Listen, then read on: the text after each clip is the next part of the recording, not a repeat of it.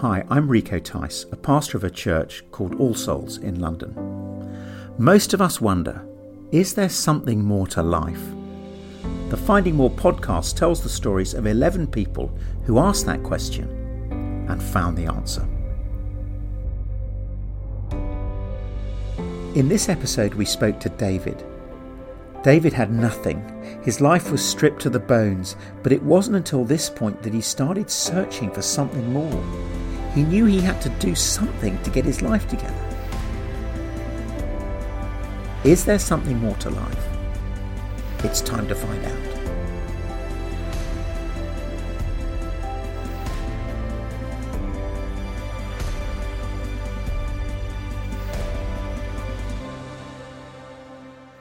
The year 1990 was David's annus horribilis. In that one horrible year, Almost everything that could go wrong did go wrong. His marriage had broken down a few years before. At the start of 1990, his ex wife made the decision to move abroad to be closer to her family and took their two young children with her. That was obviously incredibly painful, David says, and it kind of started a chain of disastrous events. They'd sold their house when they separated and split the money. David used the little money he was left with to buy a tiny flat in a commuter town where he tried to piece life back together. But it was bad timing.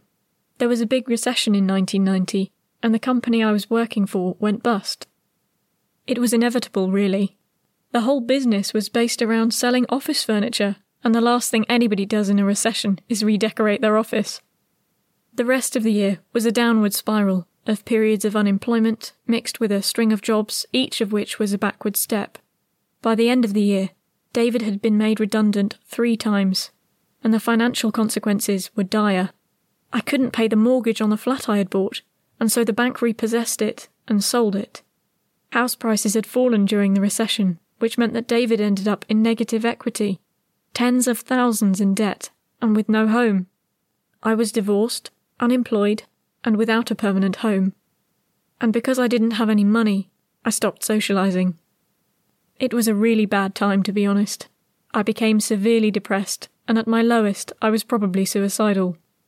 It was just the fact that I loved my kids that saved me from. It's at this moment, as David quietly recounts those dark days, that we're interrupted. We're having lunch at the cafe of the church community centre where David now works as a manager, and someone comes over to the table to give him an envelope. In the course of the interview, another person needs his help with something in the office. Someone else rings his iPhone, twice, until they get through to him. When we're interrupted for the fourth time, David shrugs his shoulders and says with a smile, Welcome to my world. While David is in the office averting an IT disaster, a member of staff brings over the food to our table a tuna salad and a Coke Zero for him. I ask her how she would describe David.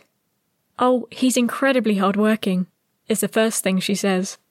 Organised, approachable, He's a very good boss, actually, because he's not on my back the whole time, but I know I can go to him if I need help. And he will always listen and back me up. He's very focused. He just gets on with doing what needs to be done. It seems a pretty accurate description. After all, this is a man whose sporting hero is the 80s English footballer, Kevin Keegan. Because he wasn't the most naturally gifted player, but you could tell that he trained really hard to get where he was. David's musical hero for the record is Bruce Springsteen. As a kid growing up in a working class Jewish family, David spent a lot of his youth in a place not unlike the community centre he now runs, at a youth club in the east end of the city. It was set up for poor Jewish kids in the 1890s by wealthy Jewish benefactors. By the 1950s and 60s, when I was going, they had a big three story building with a theatre and space for lots of sports and activities. It was an amazing place.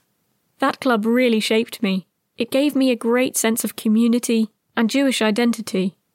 David's parents were not particularly religious. The family would celebrate the major festivals, but being Jewish was more of a cultural identity than a religion to follow strictly. By the time David left home at 18, he definitely, definitely didn't do God. I had no interest in it. Playing football was what dominated my weekends. But two decades later, David found himself alone and desperate, having lost his job, his home, and his family in the course of that one horrible year. I knew I had to do something to get myself together. I didn't have any money for a therapist, so I went to a bookshop and looked in the self help section. I bought a book off the shelf and read the first few chapters, which had these little psychological tips, and they seemed to work a bit. Then one Sunday evening in December, as I was reading it in my bedroom, I came to a chapter on the power of prayer. I didn't know it, but the book had some content that was Christian, mixed with other self help techniques. In this particular chapter, it talked about the fact that you can pray to God personally and tell Him what's on your mind. I remember thinking it all sounded a bit weird. In Judaism, when you pray, you mainly recite set prayers in Hebrew, so this idea that you could actually speak to God as a person was very strange. But because I was desperate to do something to turn my life around, and because everything I'd read so far in the book had been quite useful, I thought, well, okay, let's try this then. But David got a lot more than he bargained for. The book said to just tell God what's in your heart. So I sat back in my chair, and that's when I had a vision of Jesus. Wait, he had what? I know, I know, it sounds weird when people say stuff like that, he says quickly. But it really happened. I wasn't dreaming, I wasn't on drugs, I hadn't been drinking. It was so real and so powerful. And I know for sure it happened because my whole life changed from that moment on. But how did you know it was Jesus? It's like, how do you know you're in love? You just know. That's the only way I can describe it. I just knew it was Jesus. I saw his head hovering just above me, and it was against this kind of glowing background. And the thing that struck me was that he was smiling at me. So that was the vision. It was brief, but it was real, David says firmly. Just after it happened, I was really scared and I thought that I was cracking up.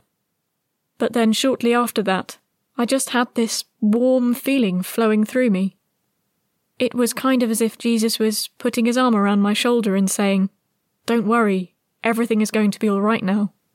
For the rest of the evening, I basked in the warm glow of this feeling. I felt better than I had done, not just since the beginning of this horrible year, but for a long, long time. The next morning, David went to work. I'd recently started yet another new job, where I'd met this guy called Steve. We had hit it off instantly. He was just such a great guy. Steve was a Christian. He was always very open about that, but not in a pushy way. So I couldn't wait to tell him about this amazing thing that had happened to me. But when I got to work, before I said anything to him, Steve said, What's happened to you? I said, What do you mean? He said, You've looked so down since I've known you, but today you're almost glowing. What happened? I told him about my experience the night before and asked him what he thought it meant. He said, Well, I think that maybe God's trying to tell you something. But how do I know what that is? I asked. Steve explained that the way God speaks to people is through the Bible and suggested that I try reading it. So I asked Steve if he would come with me at lunchtime to buy one. He said no. Instead, he went to his desk and brought out a brand new Bible from his drawer. He said that he'd been praying for me and had felt compelled to buy a Bible for me a couple of weeks before. David started by reading the New Testament. The first book he came across was therefore Matthew's Gospel. As a Jew, what struck him was how Jewish it all felt. Lots of people assume that Jesus was a Christian, but a Christian is someone who follows Jesus. In fact, Jesus was born as a Jew in ancient Israel. Matthew's Gospel starts with a list of Jesus' ancestry that goes right back to centuries before, and to Jewish heroes like King David and Abraham. So as I was reading, I felt very drawn to it. It had the ring of truth. It definitely didn't sound like it was all made up. But at the same time, I thought, I'm Jewish, and I didn't get into all this to become a Christian. Soon, David had read the whole New Testament. Steve gave him a piece of paper on which he'd scribbled the phone number of a friend of a friend, Bernie, who lived near to David and was willing to meet up with him and talk through some of his questions. The piece of paper sat on David's bedside cabinet for a long time. I kept thinking, I'm Jewish, I'm not a Christian. What am I getting myself into? Eventually, he took the plunge and made the call. Bernie was a doctor a scientist, and a Christian. He invited David round to his house for a meal. He said to me, David, you've obviously had this very emotional experience of a vision, but you're clearly an intelligent, thoughtful person. It seems to me like you probably want some more proof about who Jesus is and what he did. He invited me to come to a series of sessions looking at Jesus. He was just brilliant. It all became really clear. By this point, David was sure that what he was reading about Jesus was true.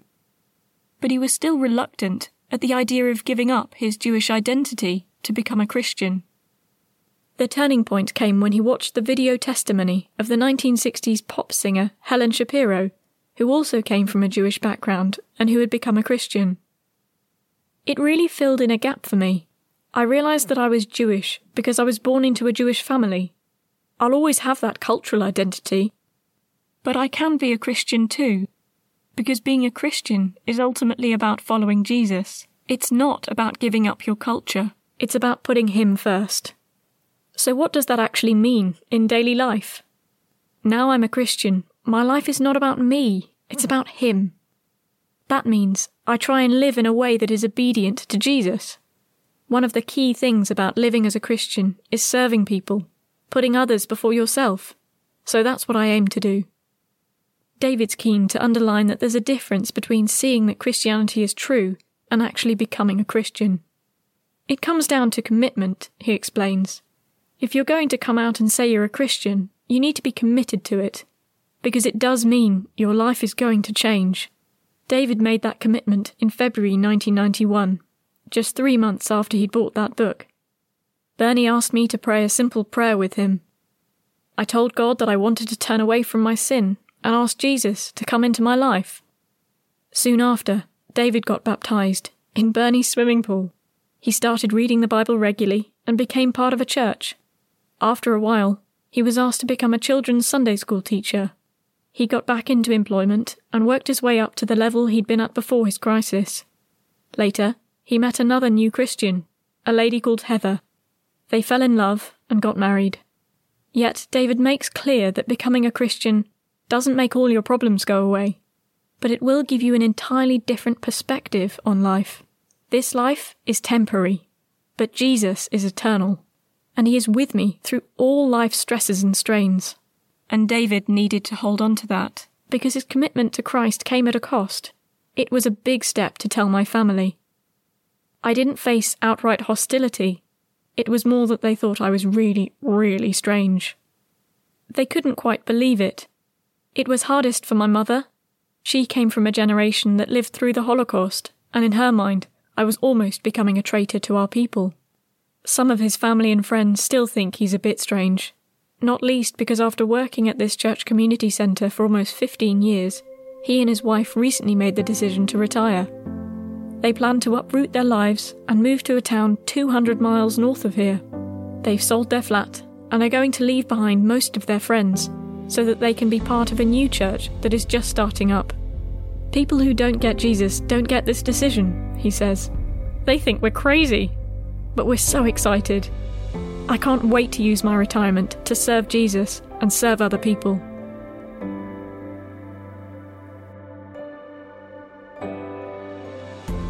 Find out more about Christianity Explored, visit christianityexplored.org and to purchase the book Finding More visit thegoodbook.co.uk forward slash finding more.